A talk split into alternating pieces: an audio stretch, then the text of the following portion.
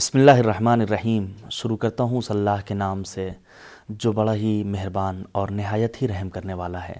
اور کروڑوں درود و صلوات و سلام کا نذرانہ پیش کرتا ہوں محمد و علیہ محمد علیہ الصلاۃ والسلام کی خدمت میں۔ ناظرین، السلام علیکم ورحمۃ اللہ وبرکاتہ۔ میں ہوں سید حیدر عباس رضوی۔ آپ دیکھ رہے ہیں پروگرام تربیت اولاد۔ اس پروگرام کے آغاز میں ہی آپ تمام حضرات کی خدمت میں عرض کرنا چاہتا ہوں کہ یاد رکھیے، بچے، ہمارے فرزند، ہمارے بیٹے، ہماری بیٹیاں، ہماری اولاد ہمارے لیے ایک شگفتہ پھول کے مانند ہیں، جو ہماری آنکھوں کی ٹھنڈک ہیں۔ یقیناً اگر ہمیں یہ سوچنا ہے، اگر ہمیں یہ چاہنا ہے، اگر ہماری مرضی یہ ہے، اگر ہم چاہتے یہ ہیں کہ اپنے بچوں کی اسلامی تعلیمات کے مطابق تربیت کریں، تو اس کے لیے آپ کو خود بھی یہ پروگرام دیکھنا ہوگا جس کا عنوان رکھا ہے ہم نے تربیت اولاد جو خود آپ کا اپنا پروگرام ہے اور دوسروں کو بھی اس کی جانب متوجہ کرنا ہوگا۔ یقیناً ائمہ اتھار علیہ الصلاۃ والسلام کے ارشادات و فرمودات ہی اس راہ میں ہمارے معاون و مددگار ثابت ہو سکتے ہیں۔ یہ بات کسی سے ڈھکی چھپی نہیں ہے کہ گھر اور خاندان ہی نقش اولی وفا کرتے ہیں اور بلکہ اسے آسان زبان میں یوں کہا جائے کہ گھر اور خاندان ہی میں بچے پروان چڑھتے ہیں۔ ماں کی آغوشی کسی بچے کے لیے، کسی اولاد کے لیے، کسی بیٹے کے لیے، کسی بیٹی کے لیے پہلی تربیت گاہ قرار پاتی ہے۔ لہٰذا اپنے چھوٹے بھائیوں سے، اپنی چھوٹی بہنوں سے اور حتیٰ یہ بزرگوں سے بھی یہ درخواست کروں گا کہ والدین کا احترام ضروری ہے۔ بالخصوص اس ماں کا احترام جو اپنی تمام تر کاوشوں زحمتوں کے ذریعے اپنے بچے کو پروان چڑھاتی ہے۔ اسے اپنی فکر نہیں ہوتی ہے کہ کیا گزرنے والا ہے۔ آئیے اپنی گفتگو شروع کرتے ہیں۔ آج بھی ہمارے ساتھ دیں گے سرکار حجت الاسلام المسلمین علی جناب مولانا علی عباس خان صاحب قبلہ۔ السلام علیکم ورحمۃ اللہ وبرکاتہ۔ وعلیکم السلام ورحمۃ اللہ وبرکاتہ۔ قبلہ بہت بہت شکریہ۔ یہ اس سیریز کا تیسرا پروگرام ہے جس کا عنوان ہے تربیت اولاد۔ آپ کے شکر گزار ہیں۔ یقیناً گھر کا ماحول بنانے میں ماں ہی ایک اہم رول اور کردار ادا کرتی ہے۔ تمام ماؤں کی خدمت میں ہدیہ سلام پیش کرتا ہوں۔ قبلہ خود پرورش اور تربیت میں کیا فرق پایا جاتا ہے؟ اعوذ باللہ من الشیطان الرجیم۔ بسم اللہ الرحمن الرحیم۔ الحمد للہ رب العالمین۔ و صلی اللہ علی محمد بیتہ الطیبین الطاہرین۔ میں بھی آپ کی خدمت میں اور تمام ناظرین کی خدمت میں خوش آمدید پیش کرتا ہوں۔ اور بہرحال موضوع کی اہمیت کو دیکھتے ہوئے میری درخواست ہے ان لوگوں سے خصوصاً کہ یا تو وہ ابھی باپ بنے ہیں یا بننے والے ہیں۔ جی وہ کچھ وقت لگا کے اس پروگرام کو ضرور دیکھیں۔ صرف اس حوالے سے کہ شاید اس پروگرام میں کچھ ایسی باتیں بیان کی جائیں کہ جن کا اثر ہے ہمارے پورے معاشرے کے اوپر۔ کیونکہ معاشرہ فرد سے بنتا ہے اور یہ افراد فرد جو آج کے بچے ہیں وہی کل کے ہمارے معاشرے کے جوان ہوں گے۔ سوال جو آپ نے میری خدمت میں پیش کیا ہے کہ پرورش میں اور تربیت میں کیا فرق ہے؟ جی دیکھیے انشاءاللہ اس پہ تفصیل سے بھی ایک نظر ڈالنا ہے کہ تربیت کی حقیقت کیا ہے۔ جی۔ اگر غور کیا جائے تو تربیت پرورش ہے لیکن ایک خصوصیت کے ساتھ۔ خصوصیت یہ ہے کہ تربیت میں ہمیں ایک خاص پرورش کو نظر میں رکھنا ہوتا ہے ایک سسٹم کو نظر میں رکھنا ہوتا ہے۔ تب ہم اس کو آگے کہہ سکتے ہیں تربیت۔ جی۔ لیکن ضروری نہیں ہے کہ پرورش کے اندر آپ کسی خاص نظام کو نظر میں رکھیں۔ مثال کے طور کے اوپر پیڑ اور پودا اس کی بھی پرورش ہوتی ہے۔ ایک اس پودے کی پرورش ہوتی ہے کہ جو ایک باغ میں آ کے نکلتا ہے اور باغبان اس کی پرورش میں پوری دخالت رکھتا ہے۔ جی۔ لیکن ایک اس پیڑ کی پرورش ہو رہی ہے کہ جو جنگل میں صحرا میں پہاڑوں کے اوپر اگ رہا ہے۔ کوئی خاص چیز اس کی پرورش کے اندر دخالت نہیں رکھ رہی کہ اس کو کس طرح سے نیچر ہے جو اس کو جیسا کہ بنا دے۔ صحیح۔ تو ایک فرق یہ ہے کہ پرورش عام ہے لیکن تربیت خاص ہوتی ہے۔ صحیح۔ گویا یہ کہا جا سکتا ہے کہ ہمارے جو کمسن بچے ہیں بلکہ جو نوزائیدہ بچے ہیں جی ان کے ذہن بالکل خالی ہیں ایک۔ کورے کاغذ کے مانند ہے جو اس پہ۔ تحریر کر دیا جائے گا۔ یقیناً وہ اس پر لکھ جائے گا کسی ایک کتاب میں مولانا مودودی کا ایک جملہ تربیت اولاد کے حوالے سے ملا جو بہتر ہے میں ناظرین کے لیے یہاں پر پیش کر دوں وہ کہتے ہیں کہ والدین کی مثال ایک کارخانے دار کی طرح ہے جس طرح ایک کارخانے دار کو ہر وقت یہ فکر لاحق رہتی ہے کہ ایک اچھا انجینئر مل جائے تاکہ اس کا جو پروڈکٹ ہے وہ وہاں سے بہتر طریقے سے اچھے طریقے سے لوگوں تک پہنچے۔ اسی طرح والدین کو بھی ایک بہترین انجینئر بننا پڑے گا ایک اچھا باغبان بننا پڑے گا تاکہ اس کے زیر سایہ پروان چڑھنے والے بچے مزید ترقی کی راہ پر گامزن ہو سکیں۔ بہرحال گفتگو آگے بڑھاتے ہیں۔ قبلہ جب بھی بات ہوتی ہے تربیت کی تو ایک سوال بار بار ذہن میں آتا رہتا ہے کہ آخر تربیت سے مراد کون سی تربیت ہے؟ اس کا کیا جواب ہوگا جی بہت اچھی جگہ پر آپ نے سوال پیش کیا ہے اور بہت ضروری ہے کہ ہم ابھی سے اس بات کو وضاحت کر دیں۔ کہ این ممکن ہے کہ ہماری اس بات کی وضاحت کے بعد کچھ دیکھنے والوں میں کمی آ جائے لیکن کوئی بات نہیں۔ دیکھیے ہم یہاں پر مطلقاً تربیت اولاد کے بارے میں گفتگو نہیں کرنا چاہ رہے ہیں۔ جی۔ یعنی ہم یہ نہیں سکھانا چاہ رہے ہیں کہ آپ کس طرح سے جیسے چاہیں اپنی اولاد کی تربیت کریں۔ یعنی کیا؟ یعنی ایک باپ یہ چاہ رہا ہے کہ میرا بچہ دیندار بنے۔ اس کو کہا جاتا ہے دینی تربیت۔ لیکن ایک باپ ہے کہ جس کا دین سے کوئی ربط ہی نہیں ہے۔ لیکن وہ بھی چاہ رہا ہے کہ میرے بچے کی کیا ہو؟ تربیت ہو۔ جی۔ لیکن کس نظام کے اوپر؟ ایک ایسے نظام کے اوپر کہ جو نظام دینی نظام نہیں ہے۔ اور تیسری صورت بھی یہاں پر رہنے ممکن ہے کہ ایک باپ ایسا ہے کہ جو دین سے ضدیت رکھتا ہے۔ وہ بھی چاہتا ہے کہ میرا بچہ کیا ہے؟ تربیت پائے۔ جی۔ لیکن وہ چاہے گا کہ میرا بچہ اس سوچ کے اوپر تربیت پائے۔ ان تینوں نظام فکری میں ہماری مراد جو ہے وہ فقط پہلا والا نظام ہے۔ صحیح۔ یعنی ہم یہاں پر ان باتوں کو اپنے محترم ناظرین کے سامنے پیش کریں گے کہ جس کے سائے میں ہم اپنے بچے کو دیندار بنا سکتے ہیں۔ البتہ دیندار کی بھی بہت سی قسمیں ہو سکتی ہیں۔ مسلمان دیندار ہو سکتا ہے مسیحی دیندار ہو سکتا ہے یہودی دیندار ہو سکتا ہے ہندو دیندار ہو سکتا ہے۔ ہمیں ان تمام مکاتب فکری سے کوئی کام نہیں ہے۔ ہمیں اسلامی دینداری تربیت کے اوپر جو ہے وہ گفتگو جی۔ کرنا ہے یہ دیکھنا ہے کہ اگر ہم چاہتے ہیں کہ ہمارا بچہ ایک دیندار اور اچھا مسلمان بن کے نکلے اور معاشرے کے کام آئے تو اس کو کس طرح سے تربیت کی جائے کیونکہ ہمارا ماننا یہ ہے کہ اسلام بہترین آئیڈیولوجی ہے بہترین نظام ہے لہٰذا ہم یہی چاہتے ہیں کہ ہماری اولاد کی تربیت بھی اسی نظام پر ہو۔ لہٰذا جو بھی گفتگو ہوگی جو باتیں بھی پیش کی جائیں گی وہ اسلامی پیرائی میں اور خصوصاً خصوصاً اہل بیت علیہ الصلاۃ والسلام کی احادیث کے سائے میں ہوگی بہت اچھی بات کی طرف آپ نے اشارہ کیا ہے۔ اور اگر ہم یہ چاہتے ہیں ناظرین سے پھر میں یہ تقاضا کروں گا چونکہ ابھی ہمارے یہ پروگرام کی ابتدا ہے اور انشاءاللہ اگر آپ کی دعا ساتھ رہی اور آپ نے چاہا آپ کا تعاون درکار رہا تو یہ سلسلہ اسی طرح ہم جاری رکھیں گے جب تک آپ چاہیں گے۔ قبلہ اگر اسلامی خطوط کے مطابق ہمیں اپنے بچوں کی تربیت کرنی ہے تو یقیناً ہمارا یہ پروگرام معاملوں مددگار ثابت ہوگا۔ آپ نے جس طرح سے یہ بہترین وضاحت فرمائی ہے کہ کون سی تربیت مراد ہے اس راہ میں یقیناً مشکلات درپیش ہیں۔ بے شک۔ وہ رکاوٹیں کون سی رکاوٹیں ہو سکتی ہیں؟ جی یہ بھی اچھی بات ہے کہ ہم پہلے رکاوٹوں کو دیکھ لیں تاکہ ہمیں پتہ چل جائے کہ اگر ہم اس وادی پرخار میں قدم رکھنا چاہ رہے ہیں، تو وہ کون سے کاٹے ہیں جس سے ہمیں بچنا ہے؟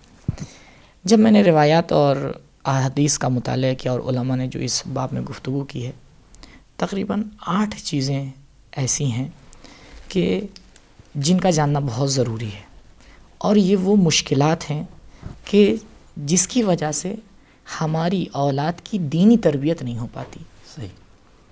اور مشکل یہی کہ ہمیں ان مشکلات کا علم نہیں ہے۔ بھائی جب تک آپ کو علم نہیں ہوگا کہ مثال کے طور پر اس کھانے میں زہر ہے آپ کیسے اپنے آپ کو روکیں گے؟ یہ کھانا میرے لیے نقصان دہ ہے۔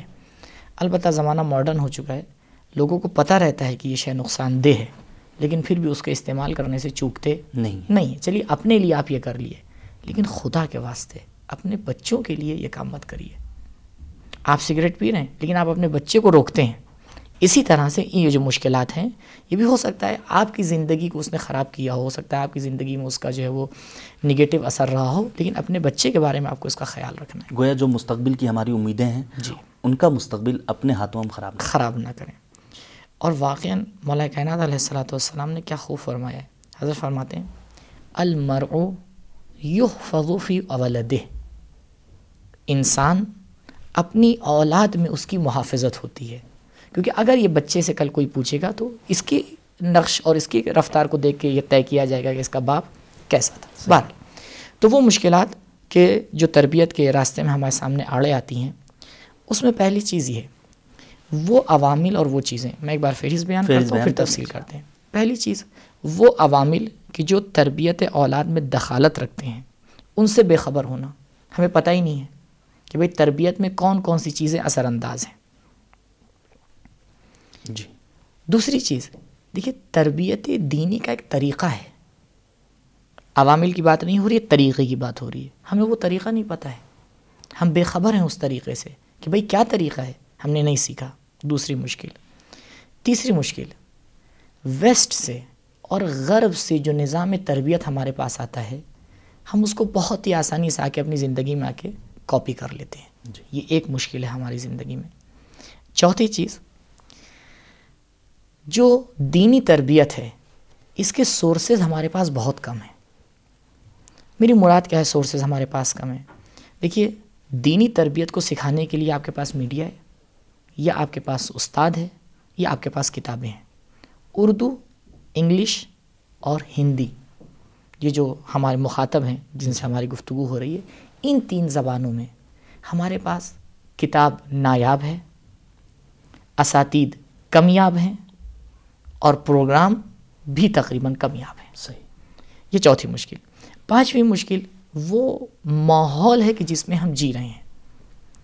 ماحول سے مراد میری میں نے پچھلے پروگرام میں بیان کیا تھا کہ ماحول ہمارا بنتا ہے تین چیزوں سے تین گھروں سے۔ صحیح۔ ایک ہمارا اپنا گھر ایک اسکول جو بچے کا گھر ہے اور تیسرا ہمارا معاشرہ کہ جس کے اندر یہ بچہ رہ رہا ہے۔ اور ان چیزوں سے مل کے جو ہے یہ تمام بنتا ہے۔ چھٹی چیز کہ جو ہماری تربیت اولاد کے اندر مؤثر یعنی معنی ہے اور ہمیں اس کو سیکھنا ہے وہ یہ ہے۔ آج کے زمانے میں کئی نظام ہیں کہ جو اولاد کی تربیت کرنا چاہ رہے ہیں۔ پرانے زمانے میں ایسا نہیں تھا۔ یہ جو جب ایک چیز کے اوپر کئی نظام کام کرنے لگتے ہیں تو ہمارے پاس تربیت کی فرصت کم ہو جاتی ہے۔ صحیح۔ نظاموں کا آپس میں ٹکرانا۔ جی۔ یہاں پر اب واقع وہ ماں باپ جو اپنے بچے کی تربیت کرنا چاہ رہے ہیں وہ واقع پریشان ہو جاتے ہیں۔ اسی لیے میں نے کہا دیکھیں ہم جس نظام کو پیش کرنا چاہ رہے ہیں ہم پہلے اس کی وضاحت کر دیں۔ لہٰذا والدین بہت ہی آسانی سے آگے طے کر لیں جی۔ کہ بھائی ان کو اپنی اولاد کی تربیت اس نظام پر کرنا ہے یا کسی دوسرے نظام پر کرنا ہے۔ اس لیے میں نے آپ کی خدمت میں عرض کیا کہ عین ممکن ہے میری اس بات کے بعد کچھ دیکھنے والوں کی تعداد کم ہو جائے۔ کم ہو جائے۔ کیونکہ ہو سکتا ہے کچھ لوگوں کا نظریہ یہ ہو کہ بھائی ہمیں اپنی اولاد کی دینی تربیت کرنا ہی نہیں ہے۔ لہٰذا یہ پروگرام مجھے نہیں لگتا کہ ان کے لیے مفید ہو۔ صحیح۔ بلکہ پہلے ان کو اس بات کو طے کرنا پڑے گا۔ لیکن کیا میں مطمئن ہوں قبلہ کہ ہمارے جو ناظرین ہیں وہ بہرحال ان کا تعلق دینداری سے ہے۔ انشاءاللہ۔ دین دوست ہیں دیندار پسند ہیں۔ میں یہاں پر آپ کی گفتگو روکتا ہوں ساتواں اور آٹھواں انشاءاللہ وقفے کے بعد اس سلسلے کو جاری رکھوں گا۔ ناظرین آپ دیکھ رہے ہیں پروگرام تربیت اولاد ایک مختصر سا وقفہ دیکھتے رہیے گا ہمارا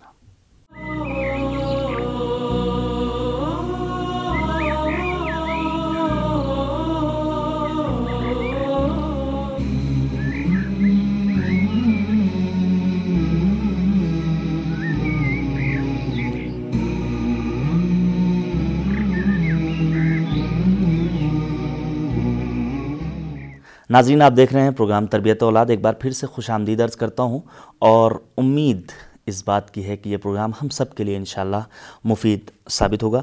قبلہ علی عباس خان صاحب ہمارے ساتھ گفتگو فرما رہے ہیں۔ آپ نے ان عوامل کا تذکرہ کیا تھا، البتہ چھ عدد عوامل آپ نے اب تک بیان کیے تھے کہ جو تربیت اولاد کی راہ میں رکاوٹ اور معنی قرار پاتے ہیں۔ آپ نے ایک جو معنی اور رکاوٹ کے طور پر ایک بات بیان کی ہے، اس میں واقعی ایک قابل غور مسئلہ ہے، دینی سورسز میں کمی۔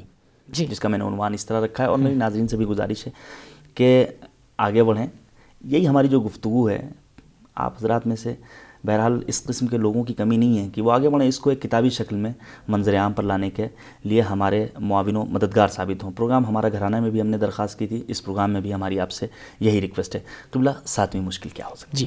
ساتویں مشکل جو ہے ہماری تربیت اولاد میں اور وہ بے حد بڑی مشکل ہے اور آج کے زمانے میں یہ مشکل روز بروز زیادہ ہوتی چلی جا رہی ہے وہ ہے اپنے بچوں کے لیے کم سے کم وقت نکالنا۔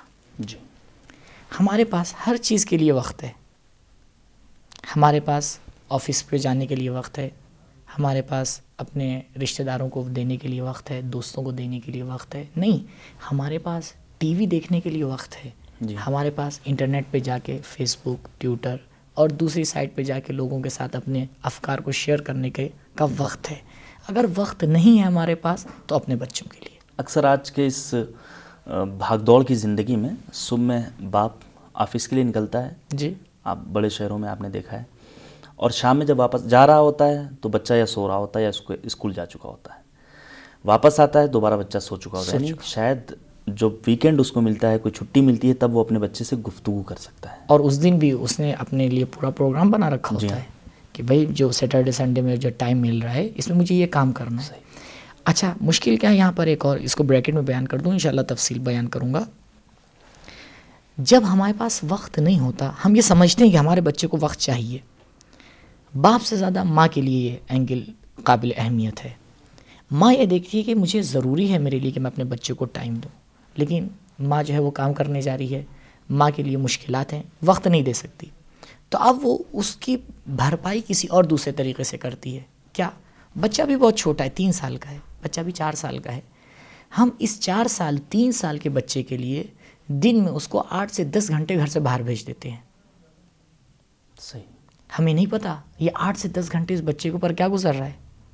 یہ کن لوگوں کے ساتھ بڑا ہو رہا ہے؟ جی۔ یہ کیسے لوگوں کے ساتھ بڑا ہو رہا ہے؟ دیکھیے کوئی بھی انسان ماں اور باپ نہیں بن سکتا بچے کے لیے۔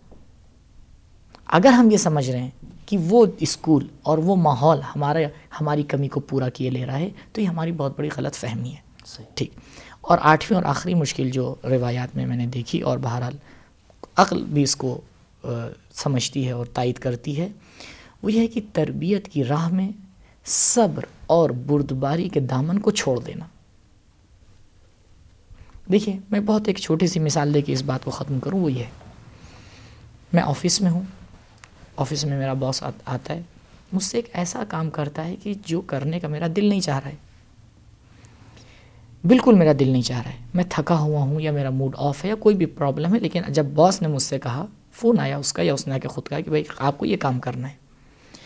میں تمام دل ناخواستہ سے اس کام کو کروں گا یا نہیں کروں گا؟ بالکل۔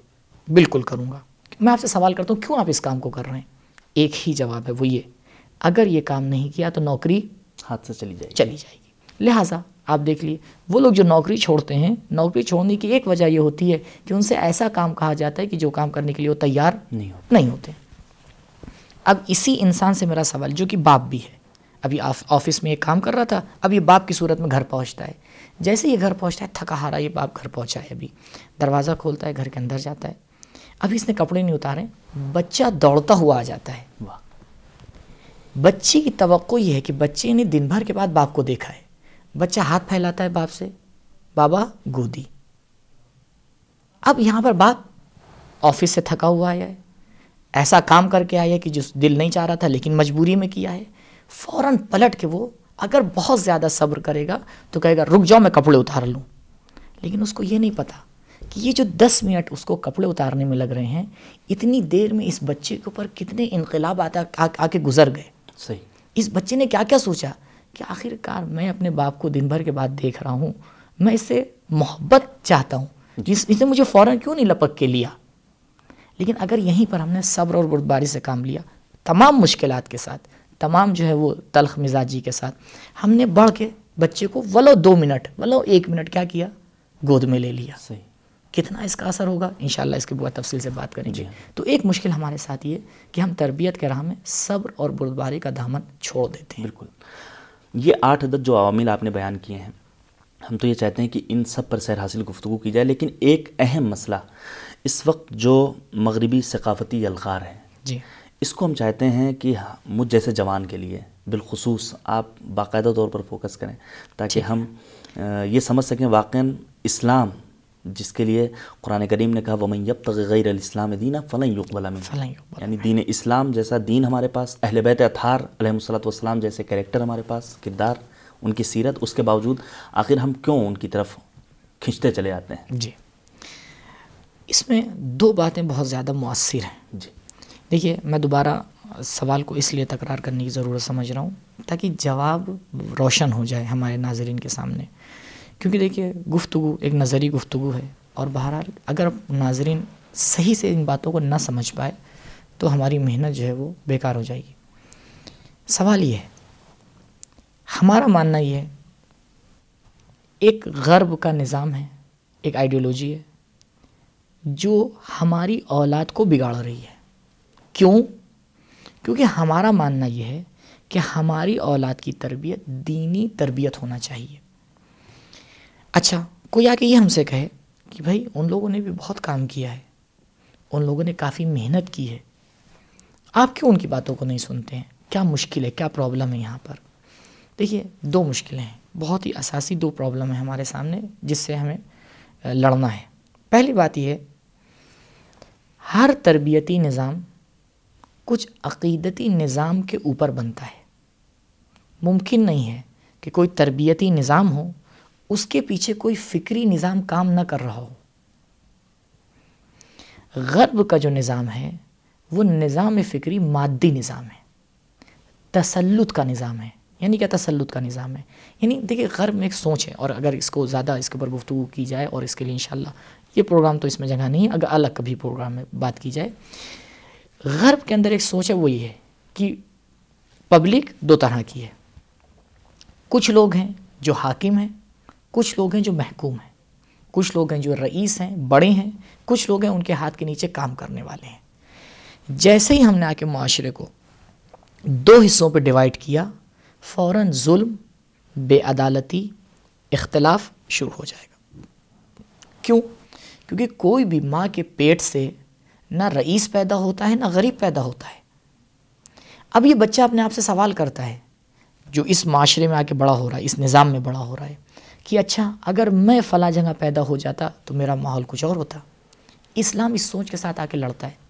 اسلام کہتا ہے نہیں ان اکرمکم ان اللہ اتقاکم یہ نہیں کہ معاشرے میں کوئی بڑا ہو کوئی چھوٹا ہو بلکہ یہاں تک ان اسلام نے ہمیں بتایا ہے کہ وہ معاشرے کا سربراہ اور لیڈر جو وقت کا امام معصوم ہے وہ بھی جب ہم اس کے کھانے کو اس کے دسترخوان کو اس کے مرکب کو اس کے لباس کو دیکھتے ہیں تو جو معاشرے کا سب سے پست طبقہ ہے اس کی طرح کا ہوتا ہے بلکہ اس سے کم تر۔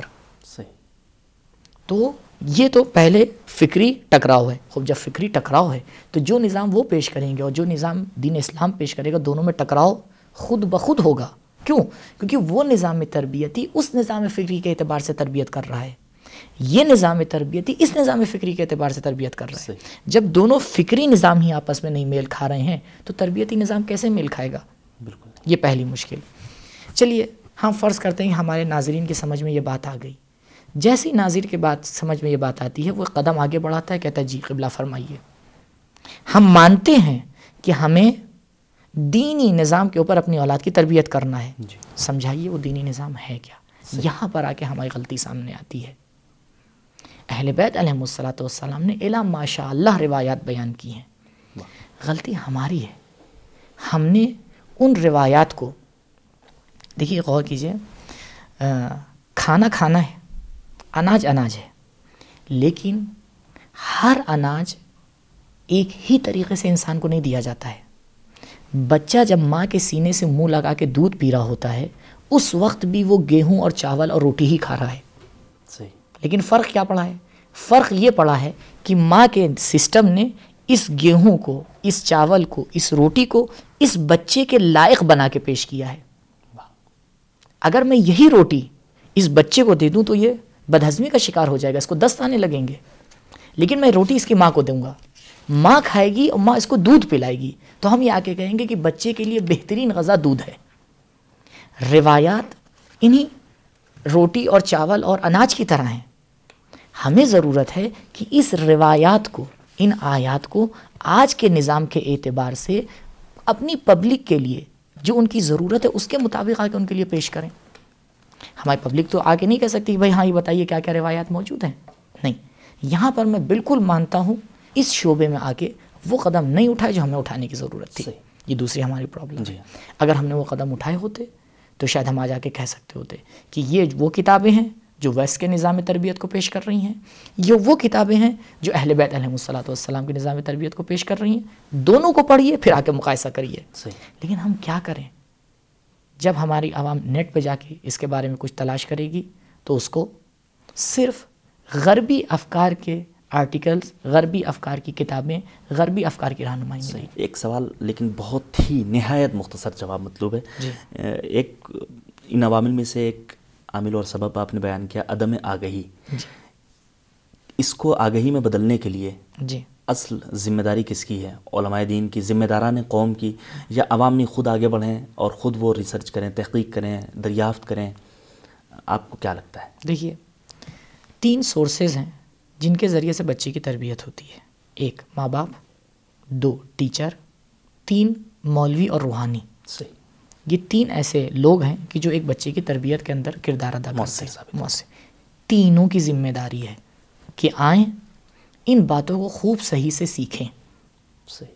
اور واقعاً یہ جملہ غلط نہیں ہے۔ میرا تقریباً سات سال کا یہ تجربہ ہے کہ اس شعبے میں چاہے وہ ماں باپ ہوں چاہے وہ ہمارے ٹیچر حضرات ہوں چاہے وہ ہمارے مولوی حضرات ہوں تینوں شعبوں میں میں نے نہ یہ کہ ان کے پاس باتیں کم ہیں بلکہ ان کے پاس باتیں غلط ہیں۔ یہ میں نے پایا ہے۔ اور واقعاً یہ شعبہ بے حد ہی یعنی سونا ہے سونا ہے۔ اور اس پہ کام کرنے کی ضرورت ہے۔ ہو سکتا ہے میں کچھ باتیں جہاں تک کہ میں محنت اور کاوش کر سکتا ہوں ناظرین کے سامنے بیان کر دوں۔ لیکن یہ ابتدائی باتیں ہیں۔ اس کو اور زیادہ بڑھانے کی ضرورت ہے۔ انشاءاللہ قبلہ بہت بہت شکریہ پروگرام کا وقت آج بھی ختم ہو گیا لیکن آئندہ بھی انشاءاللہ ہماری گفتگو جاری رہے گی۔ آج کے پروگرام میں آپ نے جو باتیں بیان کی ہیں اس سے بہرحال یہ نتیجہ نکالا جا سکتا ہے خلاصے کے طور پر کہ گھر ہی تنہا وہ مرکز ہے جہاں بچوں کے اخلاقی بچوں کی اخلاقی صحت کی سنگ بنیاد رکھی جا سکتی ہے۔ آپ نے والد کا بھی تذکرہ کیا باپ کا بھی اور ماں کا بھی تذکرہ کیا لیکن جب بھی ماں کا تذکرہ ہوتا ہے واقعا آنکھیں اشکبار ہو جاتی ہیں دل محزون ہوتا ہے چونکہ ان کی فداکاریاں کسی سے ڈھکی چھپی ہوئی نہیں ہیں۔ اور ماں کو اگر آسمان کا بہترین تحفہ اور ہدیہ کہا جائے تو یقیناً بیجا نہیں ہوگا۔ میں اختتام پروگرام میں چند مصرے پیش کرنا چاہتا ہوں خدا حافظی کرنا چاہوں گا۔ ناظرین سے کہ کس طرح ایک ماں اپنے بچے کی تربیت کرتی ہے اور اسے کس طرح زحمتوں کے ساتھ پروان چڑھاتی ہے۔ ڈاکٹر پیام اعظمی صاحب کے اچھے مصرے کہ مشکلیں سہ کے ہمیں درس وفا دیتی ہے شب کے سناٹے میں اٹھ اٹھ کے دعا دیتی ہے خون دل اپنا یہ ہنس ہنس کے پلا دیتی ہے گوشت کے ٹکڑوں کو انسان بنا دیتی ہے۔ مامتا ماں کی وہ دولت ہے جو گھٹتی ہی نہیں۔ باپ تھک جاتا ہے ماں پیار سے تھکتی ہی ہی نہیں۔ رب کریم۔ کی بارگاہ میں دعا کرتے ہیں۔ اے کریم پروردگار تجھے واسطہ ہے۔ خاندان عصمت و طہارت کا ہم سب کو توفیق دے کہ ہم اپنے بچوں کی تربیت اس انداز میں کر سکیں جو تیری مرضی کے مطابق ہو۔ اے کریم پروردگار ہمیں سیرت اہل بیت کا اتباع کرنے کی توفیق کرامت فرما اپنی دعاؤں میں یاد رکھیے گا فیڈ بیک سے نوازیے گا خدا حافظ۔